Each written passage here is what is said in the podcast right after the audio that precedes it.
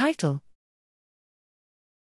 Rhythmic modulation of visual discrimination is dependent on individual spontaneous motor tempo. Abstract: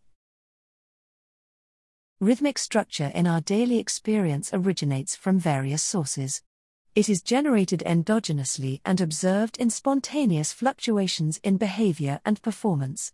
It can also arise exogenously from everyday stimuli, such as speech, motion, and music.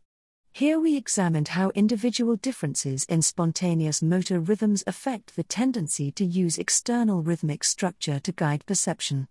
To measure individual differences in spontaneous rhythms of performance, we utilized a spontaneous tapping task. To measure individual differences in perceptual rhythmic modulation, we designed a visual discrimination task in which targets can appear either in phase or out of phase with a preceding rhythmic stream of visual stimuli. We manipulated the tempo of the visual stream over different experimental blocks: zero point seven seven hertz, one point four hertz, two hertz. We found that visual rhythmic stimulation modulates discrimination performance. The modulation was dependent on the tempo of stimulation, with maximal perceptual benefits for the slowest tempo of stimulation, zero point seven seven hertz.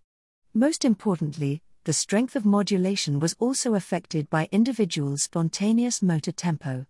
Specifically, individuals with slower spontaneous tempi showed greater rhythmic modulation compared to individuals with faster spontaneous tempi.